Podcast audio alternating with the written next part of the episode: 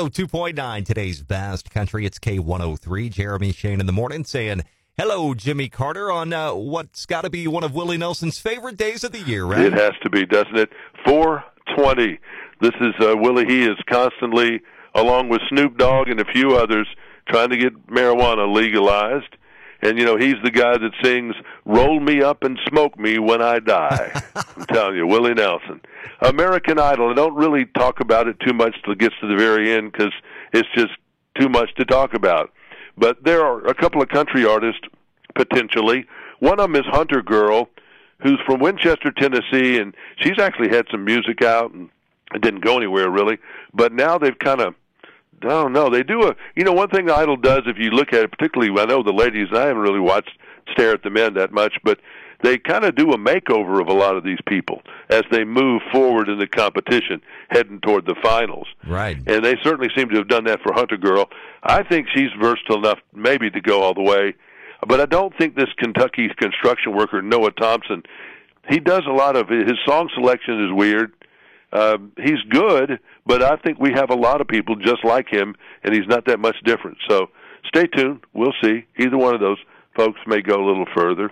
Keith Urban was looking at this story today, and I said, "What do we really know about Keith Urban?" I've been interviewing him or been around him since '98 or '99, I think, when he was uh, in the Ranch, and then he came back, you know, as a solo artist and was a much bigger thing.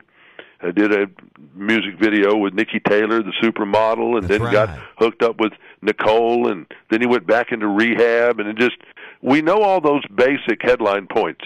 And then I don't know why he has a lot of tattoos, what that was about. Never seen anybody talk to him about it. Have you? No, not that I could recall. Okay, uh, I've never understood. You know, I know he loved his mom. His father was an alcoholic. He's from Australia. Um, I know he listened to Glen Campbell a lot. Those kind of things. But I don't know. I know he has likes fast cars, and he likes cars because I've seen him in different ones, and we've almost had a small discussion about that. But we don't know like. What does he do? I mean, does I know he drinks coffee because he used to go to this coffee place in Green Hills, but I don't understand why reporters can't get past the onion, you know, a little bit. Right.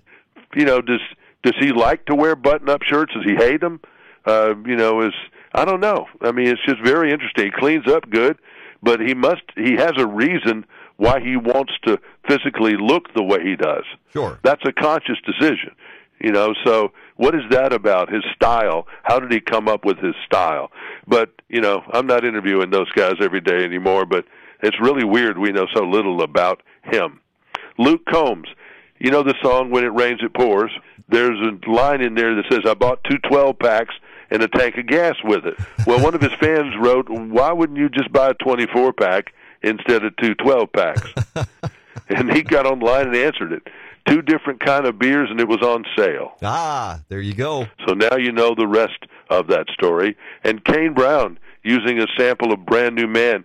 Brooks and Dunn have never been hotter. I mean, they're all over uh, TikTok Oh, with gosh, yeah. Neon Moon, and then now this. And uh, 90s country is definitely having a resurgence.